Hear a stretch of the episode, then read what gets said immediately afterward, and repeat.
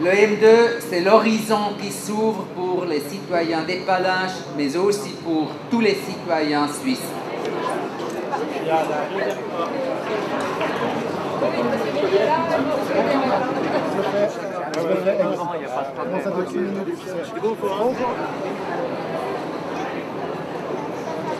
Voilà. Voilà, regardez la croix. On va où, non? Voilà. Il faut demander.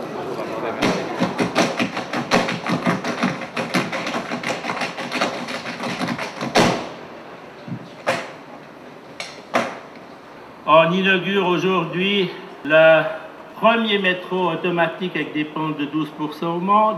Et ce métro fait de Lausanne la plus petite ville du monde avec un métro. J'ai aujourd'hui l'immense plaisir de rouler dans ce projet devenu réalité.